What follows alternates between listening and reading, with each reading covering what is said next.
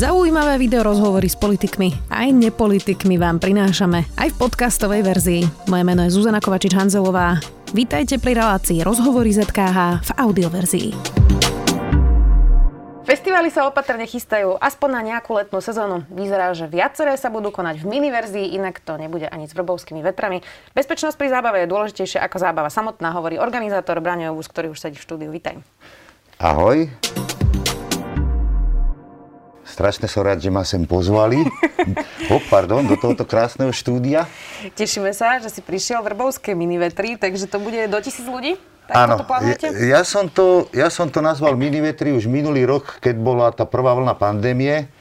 A v podstate e, nikto nevedel, čo nás čaká, do čoho pôjdeme, čo sa, do čoho sa rútime.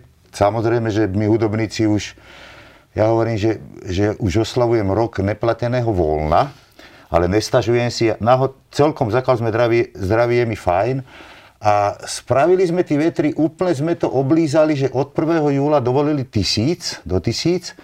A ja som to vlastne nezrušil. Oni všetci rušili festivaly, akcie, alebo neviem čo. Uh-huh. A ja som iba, ja som spravil takú skromnejšiu verziu, že som osekal ten program, aby mi to vyšlo, že keď si tisíc ľudí kúpi vstupenku, aby sme teda boli, že prežili sme, ale že zahráme si, stretneme sa s priateľmi, a celkom, nie že celkom, pre mňa to boli najlepšie vetry doteraz, teraz to budú 15. tento rok, najlepšie zo všetkých, lebo tých tisíc ľudí naozaj som mal taký väčší prehľad, mal som menšiu starosť o to, či niekto niekde si náhodou nevypil viacej, keďže som abstinent, ja dávam pozor na to a aj na takéto veci a som na to strašne hákliví, alebo by som povedal, že až precitliví, že keď už je tma a večer ja chodím, pozerám po tých ľudoch, či, či sú všetci v poriadku, mm. vieš, a mhm. takto. No. Tak podarilo sa nám to pred rokom tak krásne urobiť, že sme, že sme tam mali asi 10 dobrovoľníkov z Trnavskej vúcky, prišli nás takýmto spôsobom podporiť a striekali všetko, aj tí, aj tí na tojtokách e, rúčky. Všetko sa striekalo. Dezinfekciou. Úplne, dodržiavali sme to. Na tom priestore, kde je 3000 ľudí v pohode, mať tisícku bolo úplne krásne, prehľadné a v kľude. Uh-huh. Čiže dokonca e, e, na každého účastníka sme mali mail, že v prípade, keby, v prípade, keby sa niečo udialo, že niekomu sa, že aha, mám koronu alebo čo, všetkým by sme dali vedieť. Čiže uh-huh. toto, toto sa mi dosť páčilo, že máme to takto. Samozrejme, že nie, nie sme kúzelníci, že môže sa čokoľvek stať, ale nestalo sa cez leto nič. Keby sa niečo udialo cez leto, tak nešpekulujem. Mne naozaj na tej bezpečnosti veľmi záleží. Uh-huh. Ale no, cez leto sa neudialo nič. No takže... ale ne, nebávaš sa, že keď Dobre. minulý rok uh, sa ľudia ešte viacej báli toho covidu, tak teraz súdec podal toho, ako si rýchlo zvykli na tie tisícky mŕtvych a vlastne tak bez myhnutia oka to vyzeralo, že je to úplne v pohode, tak tento rok to bude náročnejšie udržať to ako pandemicky bezpečné? Tento rok je tam jeden obrovský rozdiel. Sme o rok starší, aj skúsenejší a ešte raz nešpekuloval by som, keby som mal nejaké pochybnosti, ale už sa očkujeme. Ja mám AstraZeneca už 6 týždňov, nie je o veľký záujem, čo teda niekde, ja som bol teda na východe Slovenska, som si našiel voľné, išiel som do, do Starej Ľubovne, dal som si, ja som hovoril, že idem na výlet k moru, dal som si 700 kilometrov tam dokopy, ale už už je tu tá možnosť, už sa očkujeme, už to je vymyslené, už sa to v tých štátoch, kde sa to deje, ako je napríklad Izrael, už sa to naozaj lepší, ide to milovými krokmi dopredu. A kde je tá hranica, že dobre nefunguje to, tak už nikdy nebudeme žiť, alebo nebudeme robiť nič, tak jednoducho, keď to bude fungovať iba do určitej miery, že to, že to schytám aj zaočkovaný, ale nebude to mať ťažký priebeh, tak je to obrovské víťazstvo. Uh-huh. To znamená, že Budeme sa snažiť dodržiavať všetky hygienické predpisy a, a bezpečnostné opatrenia tak ako minulý rok, ale je tam jedno obrovské plus. Ja verím tomu, že na ten mini festival tých tisíc ľudí nie, že budeme mať iba kontakt mailový, ale ja, ja, ja, ja som presvedčený, že 70% už bude zaočkovaných tých ľudí. Dúfajme, no. Už keď sme pri tom očkovaní vlastne. Dúfam. Ešte máme ľudí sa... jún nechce očkovať, časť len Sputnikom a viacerí populárni politici vlastne váhajú s tým očkovaním, nedávajú sa očkovať. No, Ako sa na to pozeráš, keď tie festivály a kultúra sú závislé od toho, že či bude národ zaočkovaný? No, až sa divím, do akej miery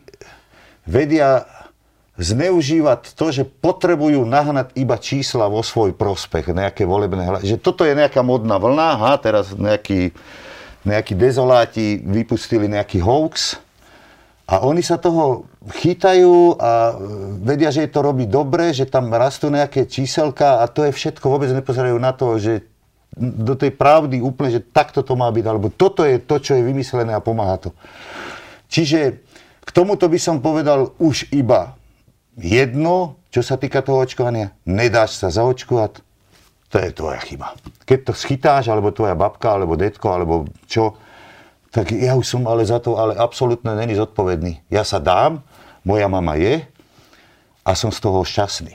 Nebal si sa tej jastry? Absolútne. Prečo by som sa mal báť tej jastry? Niektorí sa boja. No to je zaujímavé takisto, že zase tak, tak, koľkokrát som ja zaočkovaný, ja neviem koľko, 100, ja neviem čo všetko mám v sebe a teraz mám začať riešiť, že akože vieš čo, nechcem, hento chcem, lebo nejaká zrazeninka, že dobre, z 25 miliónov zaočkovaných našli 28 či čo. No, strašne ma to mrzí. Ale koľko stoviek alebo tisíciek medzi tým zomrelo, veď ako to sa nedá vôbec porovnať. Vždy sa môže niečo stať, tá reakcia môže byť akákoľvek, ale ja som toto nikdy neriešil. Ja absolútne dôverujem vede a tomu, čo sa deje okolo toho, že ja mám ročného syna teraz, a nabuchali sme do neho všetko, čo sa dá. No tak, jak aj doma, keď som bol maličký. Takže ja tam, akože vieš čo teraz, lebo budem mať teplotku, chu, ja chudatenko. No tak budem mať teplotku a čo dva dny? Jako to je nejaký problém? Stále lepšie, že ja žijem teraz s úplne slobodným pocitom, že nemal by som skončiť na nejakej plúcnej ventilácii. A teraz, ha, ha, ha, bodaj by si skončil, by si povedali niekto, môže sa stať čokoľvek. Už dokonca poznám aj známych, ktorí sa zaočkoval. Maminka je zomrela dva týždne po očkovaní, ale nepripisuje to tom očkovaniu. Jednoducho sa to stalo, že už to nezabralo, bolo neskoro. Korona už tam bola, už to bolo napadnuté. Mm-hmm. Stať sa môže čokoľvek, v tomto prípade ja absolútne, ja v mojom živote nemám čas e, riešiť takéto veci. Jednoducho. AstraZeneca, húra, úplne, že utekám ti oproti a teším sa na teba. No, uh, inak uh, tento rok bol teda asi ťažký pre každého. No, Nám určite. sa tu striedajú aj umelci v tomto štúdiu a v, v, myslím, že väčšina drvivá povedala, že to nebol pre nich nejaký umelecko-plodný rok, že vlastne strádali aj nejakou inšpiráciou, nepísali, netvorili, uh, nehrali. Uh, ty píšeš novú knihu rozprávok teraz, tak to vyzerá, že to máš tak skôr opačne? Ja to ani nemám opačne. Pokiaľ som zdravý a som také nejakej duševnej pohode, že teda som posledných 16 rokov, čo abstinujem, tak, tak eh, ani to neriešim. V mojom veku uh, nejak to nám nedolahlo. Samozrejme, že keď to v marci začalo, bol marec mesiac knihy a ja som prišiel o 40 50 zabukovaných besied tak akože tá kalkulačka to tam zašrotuje. Aha, teraz čo budeme robiť z rodinu, keď aha, prídeme o, a bum, a už o 10 tisíc, aha, o 20. Jednoducho to prestane človek rátať v tej mojej branži. Teda ja som to tak urobil a e, skôr som sa začal venovať tomu príjemnému, čo je, že je voľno, že kto mi dá kedy rok voľna. Jak som spomínal na úvode, že mám rok neplateného voľna, ale ja to robím napríklad tak, že teraz som bol 30 krát za sebou, že o pol štvrtej mám budíček a o pol piatej idem 14 km do lesa sa prejsť. Mm-hmm. Každé ráno, okrem soboty, nedele. Čiže ešte aj z toho voľna si ho natahujem, aby som ešte sem voľno. Mňa to baví jednoducho voľno. A finančne sa to ako dá zvládať? Finančne sa to, by som povedal, za normálnych okolností nedá zvládnuť, ale mal som obrovské šťastie, napríklad pred rokom som vymyslel taký, že Jobus, Jobus motokuriér a chodil som po republike a každý, kto si objednal moju knihu, tak ujo spisovateľ mu ho donesol domom. Tak deti mali radosť, maminky mali radosť, tatinkovia mali radosť. Fungovalo to krásne a robím to aj teraz ináč mimochodom, ale už jasné, že už to je vybuchané, už majú všetci toho plné zuby, ale vôbec mi to nevadí. Vždy sa nájde niekto, kto si objedná 10 kníh, 5 kníh a neviem čo. Na, robil som celý marec zadarmo besedy online, miesto marec mesiac knihy a, a akože mm, zase hodina, vieš, akože dám to, spravím to tým detom, lebo viem, že z toho nič ekonomicky nemám. A stalo sa napríklad, že minulý týždeň sa stalo, že cirkevná škola partizánske, že čo, čo teraz ešte? A naraz si objednali 54 kníh. Uh-huh. Čiže jedna vtipná beseda s cieľom urobme radosť deťom a vôbec tam nebol nejaký zámer, že niečo bude ekonomika z toho niečo. A, a mám mesác, ďalší mesiac z čoho žiť. Uh-huh. Alebo vieš, boli také, také, naozaj si veľmi vážim ten korona rok, lebo myslel som si, že to bude pre mňa ďaleko ťažšie a vždy sa našlo, alebo objavilo sa niečo tak milé a krásne. Napríklad dovolím si povedať, že z ničoho nič ma zavolal Danko Heriban, e, robil som mu nejakú gitaru satelitovú, zástrošku bolo volať čo do nejakej reklamy, či čo. Také, také veci sa zjavovali, čo predtým nie. Alebo zavolali ma, že do hornej, horná dolná, do, do toho seriálu, že že, že pod hrad, že tri dny budeme natáčať. Ja hovorím, čak dobre. Tak zase som mal mesiac z čoho žiť. Takže ono sa to takto vždycky niečo... A to je, to je moje šťastie. Každý to tak nemá. Uh-huh. A samozrejme na podmaze idú tie knihy stále. Jar bola krutá, to bolo zavreté knihkupectva, tak ono nejaké drobné niečo, keď sa bavíme teda o tej ekonomike, ono tam trošku raz za pol roka máme s vydavateľom, že niečo tam príde, tak vždycky voláka trocha sa tam usype a samozrejme, že nebudem menovať, žiadna reklama sa nebude e, robiť, ale dovolím si povedať, že naozaj e, my sme si pomáhali vzájomné počas tej korony, že ja som si nakupoval celý rok knihy od vydavateľa s tým, že som im nič neplatil. A potom až tento rok to dávame dokopy, že vyrovná, aha, koľko si nám dlžný tisíc. Aha, ale ja už som rok prežil pekné. Uh-huh. Pekné, no. Normálne. Alebo Predal som motorku na jeseň, som mal BMW 1600, že budeme mať zase na pol roka pokoj. Ja som to tak, Sintiaky som mal historické, minimum 4000 ja som Korga som mal Kronos. Predal som kopec Sintiakov, čo som ja mal ve svojej, že moje milované Sintačky. A nebolo to ťažké? Nie.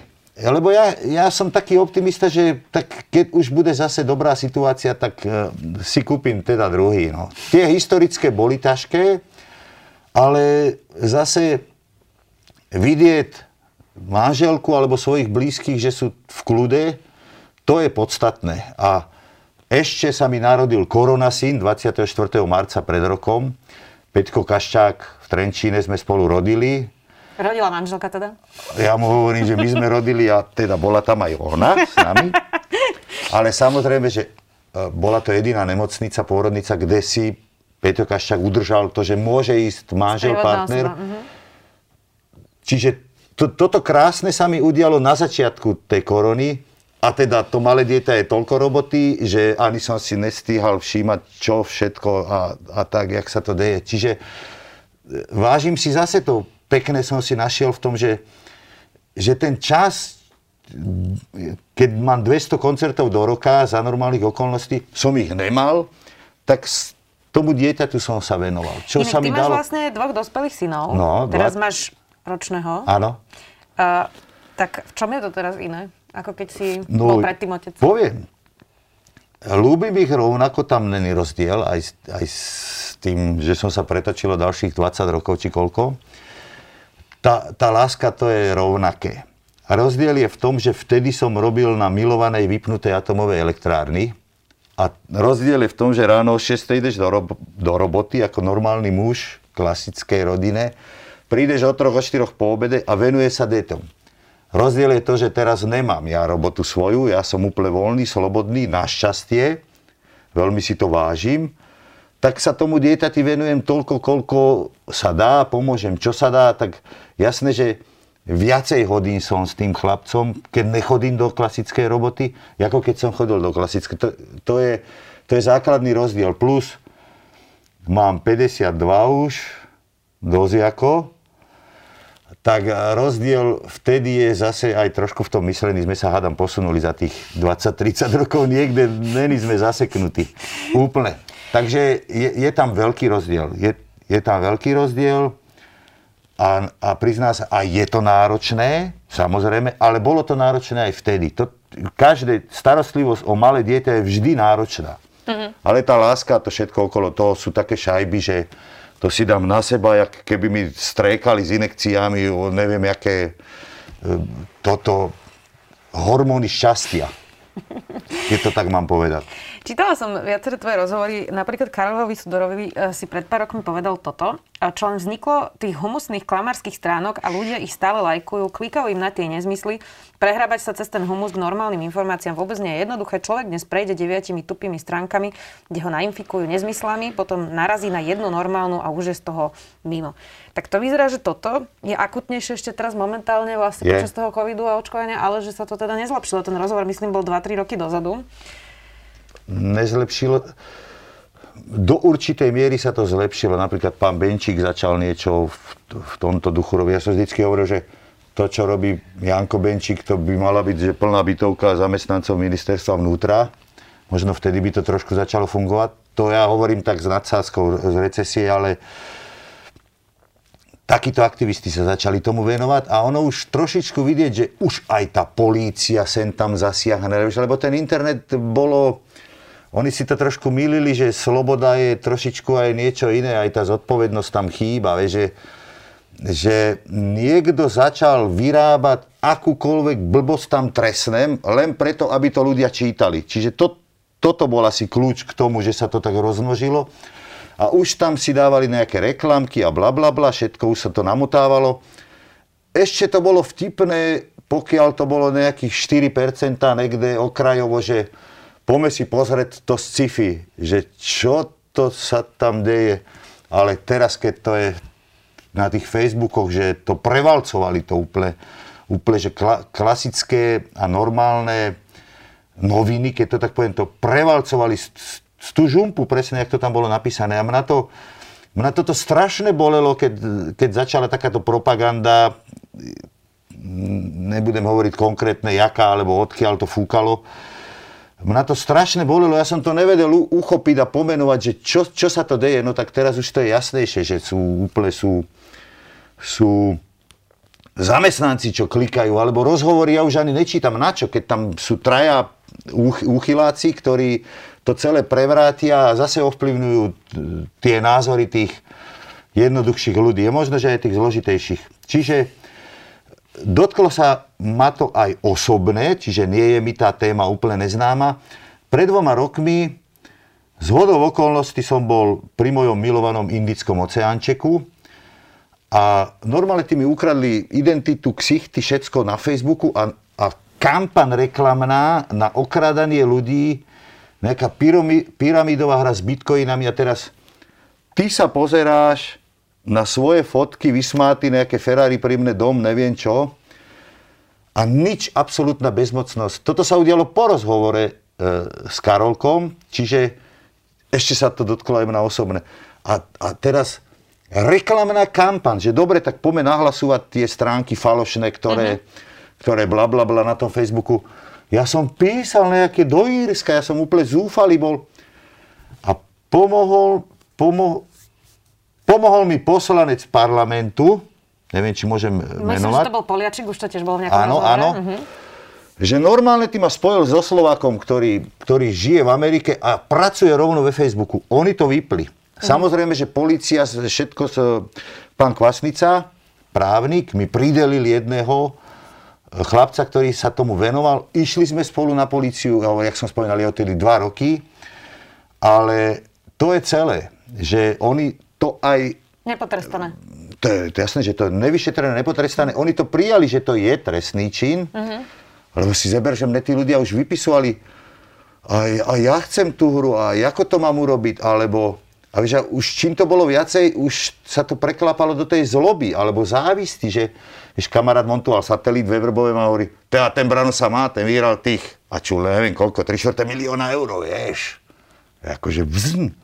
To znamená, že Dotklo sa ma to, podľa mňa som bol taký buldozer, že skúšali to, že čo sa udeje v tejto našej maličkej milej republike. No neudialo sa nič a, pod, a už to išlo. Pán Lasica, no bolo ich kvantum už. Nič. To znamená, jaký je, keď sa to zjavilo na Google, keď to spomenem, e, okamžite zareagovali slovenskí zamestnanci Google. To bolo zrušené okamžite. Ale Facebook, to nemohli sme to ucho... nijak. Mm. A pritom to je tak jednoduché, že iba nám nahláste firmu, ktorá si zaplatila tú reklamu. To je celé.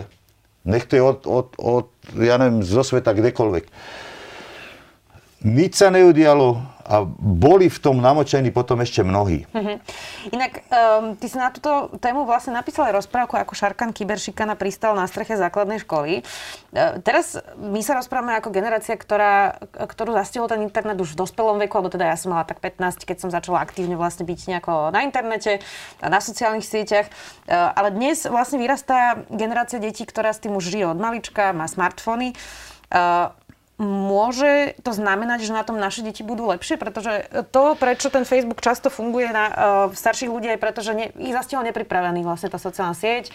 Niektorí jej nerozumejú, proste ocitli sa v tom vo vysokom veku. Uh, tak budú naše deti na tom lepšie? Budú lepšie pripravené? Môž, môžeme sa za to modliť a dúfať v to.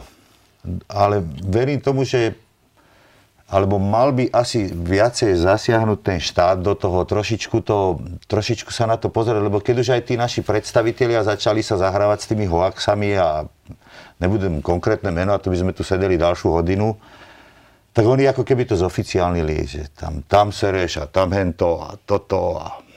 Čiže oni začali robiť to isté, tak, tak potom sa nečudujme, že tí, ten pospolitý ľud si to si to potom dovolil. No. Takže ja si myslím a verím tomu, že, že to bude lepšie, lebo napríklad už existuje nejaká stránka, že hoaxi, podvody, polícia, veď to sú krásne veci, to neexistovalo. Čiže to neexistovalo, už to existuje.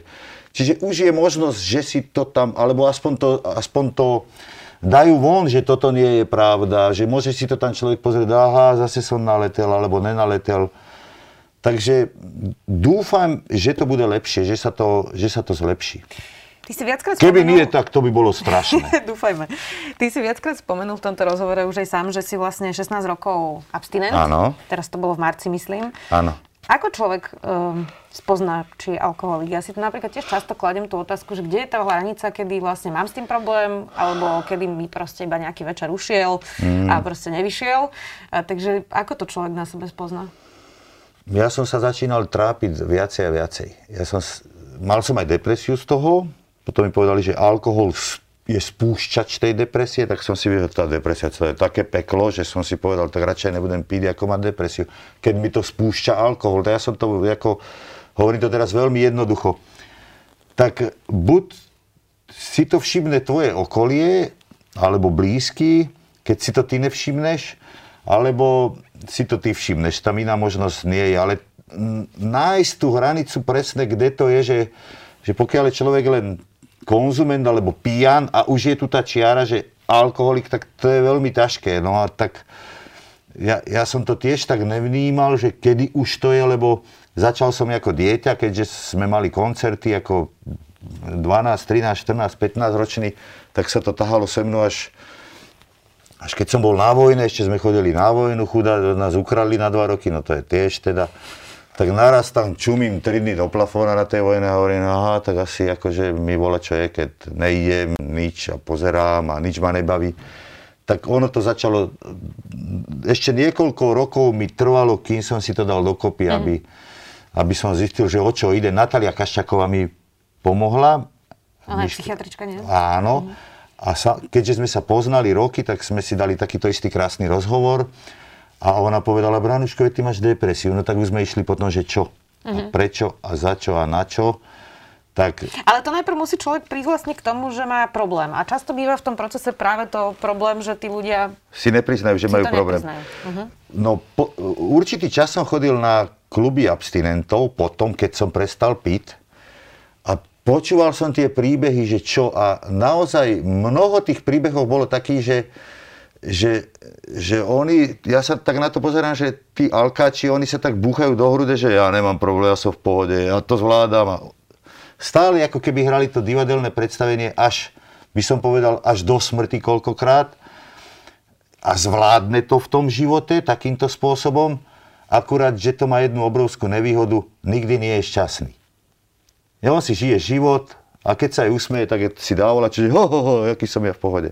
Není v pohode. Viem si to porovnať, aké to bolo vtedy a aké to je teraz. To je, to je, to sa nedá na čísla, krát 100 tisíc. Ten, vtedy som mal 20 koncertov za rok, teraz mám 200.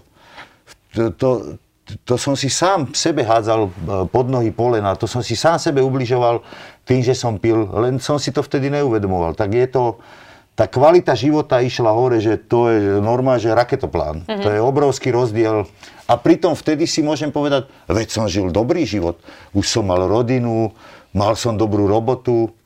Áno, teraz, keď sa tam pozriem spätne, tak je to obrovský rozdiel. A ten človek, keď si to vyskúša naozaj, že bez toho mesiac, pol roka byť čistý, tak to je taká šleha, to je taká droga, že to úplne inakšie veci potom človek e, robí, alebo zvláda, alebo ešte poviem to tak jednoducho, tých 16 rokov som si toľko snov splnil, že to vtedy, keby som povedal, že pred 17 rokmi, že toto všetko zažiješ, keď budeš čistý, tak tomu by som ani sám neuveril. Je to ťažšie prestať piť na Slovensku, kde sa vlastne veľmi normalizuje pitie ako také. Normalizuje sa aj v nízkom veku. Vlastne nikomu nepríde čudné predávať alkohol 14-13 ročným deťom. Hrúza. E, každý piatý Slovak má vážny problém s alkoholom podľa Určite. tých štatistík. A vlastne to, ako to vyzerá, je, že keď niekto by sa možno aj rozhodol prestať piť, tak príde na oslavu k babke, neviem kde, a od rána do večera sa vlastne niekde núka nejaký mm. pohárik a, a, ešte keď človek odmietne, tak ho no, do, do toho nútia. Presne vlastne tak. musíš byť kamarát, daj si s nami. Mm-hmm. Je to ťažké prestať piť na Slovensku? je to ťažké ťažké, ale dá sa to zvládnuť. Ja som teda, mal som to o trošku komplikovanejšie tým, že keďže hrávam v trochu dobrých skupinách, tak každý ten koncert je kvantum používania alkoholických nápojov, tak v podstate som, som sa cez to ešte aj predieral, že som si to stažoval tým, že idem na ten koncert, lebo je to môj život a ja, si, ja nechcem prísť o to, čo ma celý život baví kvôli tomu chlastu blbému. Takže je to ťažké, a môžem sa priznať, že 5 rokov, asi 5 rokov trvalo, kým tí moji v úvodzovkách blízky, alebo čo som sa s nimi stretal, e, ma prestali podpichovať. No kedy už konečné, kedy už si konečne dáš? Mm. Akože bolo to, trvalo to veľmi dlho. A prečo to robili? Možno preto, že oni to živote nedokázali alebo nevyskúšali. Neviem. To je také tiež asi slovenské. Ale sú aj naozajstní kamaráti, ktorí to nerobili. Pár ich bolo a je a veľmi si tých ľudí vážim. Mm-hmm. Ešte by som k tomu mohol dodať, že, že 16 rokov nepijem, ale 10 rokov, že aký to má význam tá dlhoročná abstinencia. 10 rokov mi trvalo, kým som si začal vážiť aj sám seba. Teraz nie je nejaké, že bum, bum, bum, my tu budeme machrovať. Úplne normálne, zdravo, tak, jak človek si má vážiť sám seba. Vždycky som to, som sa podcenoval, bál som sa vecí, vykrúcal som sa šeli ako ten alkohol bol kvázi pomôcka, akože barlička, aby som bol odvážny na tom pódiu, keďže som mal 15-16, ale to nebolo tak. To bolo, to bolo všetko len cesta do pekla, odchod. Zbytočné. Mm. Slepá ulička. Mm. Čiže 10 rokov trvalo, kým som, kým som sa dal do tak, dokopy až tak, že som že som si začal vážiť sám seba, ale stý, že teda som si zodpovedný aj za to, čo vymyslím, napríklad tie minivetry, že no tak keď nám ich zrušá nebudú, tak tí ľudia neprídu o tých 20 eur, veď na budúci rok by im tí lísky platili. Ale my nemôžeme čakať, že teda my už sme rok neboli v robote, vieš, tak riešime reštaurácie, riešime všetko. Áno, je to ťažké. Ale my sme úplne prvý vypnutí a asi budeme aj poslední zapnutí, ako hudobníci. Mm. A, a jednoducho ja nemôžem čakať, že 3 dny predtým už, ja to musím pripraviť, ja to musím dať von a to, či bude povolených tisíc alebo nebude, to už není v mojich rukách, iba do určitej miery, Jasne. chováme sa zodpovedne, ale chceme, chceme sa tešiť zo života. Aj keď sa dejú takéto veci, možno, že to bude súčasťou našich životov už stále, že príde hen taká vlna, takáto a zase sa zaočkujeme za rok a, a za dva zás. Možno, že to tak bude, nikto nevie. Tak Tak akože už v živote nepôjdeme spievať a v živote nepôjdeme hrať? To dúfam, že nie. Chceme. Ešte k tomu alkoholu posledná otázka. Mm, mnoho ľudí, keď prestane piť, uh, tak sa hambí vlastne o tom rozprávať. Uh, a cíti to ako svoje veľké zlyhanie, ako hambu.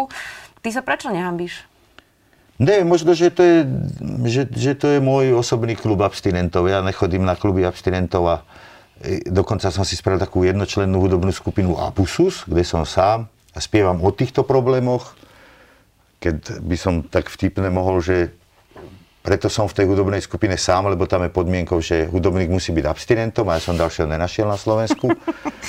Ale Dosiahol som svoje mety, za busu som, už som bol párkrát aj v Bláznici v Pezinku a alkohol, alkoholikom a narkomanom som robil koncert. Tak, tak je to, no. S tú hudbu a s tým alkoholom.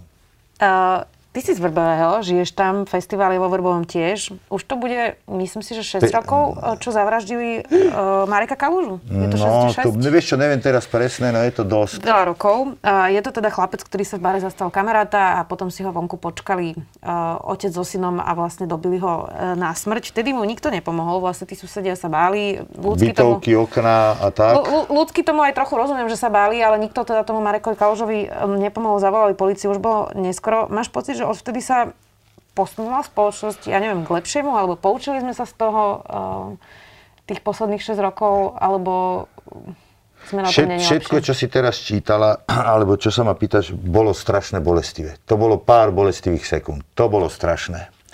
Vieš, ono spätne sa pozerať, polícia zanedbala svoju prácu určite, lebo ten, ten vrah, bol niekoľkokrát nahlásený, upozorňovali, že podmienka, nechod, lebo zavrú ho. No mali ho zavrieť a bolo by to vybavené, Marek Kaluža by žil. No a bo, bolo to veľmi bolestivé, lebo ono sa to aj týka mňa trošku rodiny, že môj brat a tak cez jeho manželku to ide tam k Kalužovcom. Môj brat má za ženu Kalužovu, čiže to bolo veľmi blízko. Dokonca on absolvoval všetky súdy s vrahom. Ja som bol na jednom pojednávaní a zase Slovenská republika to má tak zariadené, že tí vrahovia boli dvaja. On a jeho syn, ktorý bol mladiství, takže ten žije teraz na slobode, neviem ani, jak vypadá, vôbec neviem, ale taká je tá spravodlivosť. No ale posunuli sme sa odvtedy niekam? Zlepšilo sa niečo? Alebo máš pocit, že sme nevyužili síce tragickú, ale teda príležitosť, aby sme sa niekam pohli? Ja si myslím, že to, to, nebo, to nebola tá revolučná zmena, že by sme sa niekam pohli. Na Slovensku sa dejú ďalej takéto veci. Skôr naopak, ako poviem teraz úplne iný príklad, 17. E, novembra, tento krásny sviatok, je zákaz vychádzania a plné námestie bolo ľudí bez rúšok a, a nič sa nedialo. Tak ono, neviem, či asi sme sa ešte nepohli až tak nejak z toho, z toho bodu. No a k tomu mám záverečnú otázku, že z čoho by sme sa mali poučiť po roku tejto pandémie podľa teba? Čo by sme si mali z tohto príbehu, ktorý sme teraz rok žili, zobrať? Tak ja teraz môžem za seba povedať, tu pred budovou som bol na kávičke, dal som si dole rúško, vypil som ho a strašne som si to vychutnával. Čiže myslím si, že ľudia si, a neviem koľko to potrvá, ale budeme si vážiť aj drobnosti, budeme si vážiť to, že pôjdeme na, na obed do reštaurácie, niekde na teraske, alebo pôjdeme na ten koncert a vychutnáme si to, verím, že áno. Takže možno skro, skromnejšie a možno drobnosti si budeme viacej vážiť, ktoré by sme bez tej pandémie prehliadali. Tak možno sa vidíme aj na tých minivetroch. Braňo Jobus, hudobník, spisovateľ. Ďakujem veľmi pekne, že Ďakujem veľmi pekne. Počúvali ste podcastovú verziu relácie Rozhovory ZKH. Už tradične nás nájdete na streamovacích službách, vo vašich domácich asistentoch, na Sme.sk, v sekcii Sme video a samozrejme aj na našom YouTube kanáli Denníka Sme. Ďakujeme. Ja som Jakub Betinský. Ja Andrej Zeman. A ja som Miro Gašpárek. A spolu tvoríme vzdelávací podcast Pravidelná dávka. Vychádzame dvakrát týždenne, vždy v útorok a piatok. A v našich dávkach sa venujeme filozofii, religionistike a technológiám. Čo znamená dobre žiť aký je vzťah medzi mysľou a telom? Na aké otázky sa snažia odpovedať veda a náboženstvo? Vypočujte si nás cez vašu obľúbenú podcastovú aplikáciu. A tiež nás nájdete na webe Deníka Zme a na našej stránke www.pravidelnadavka.sk.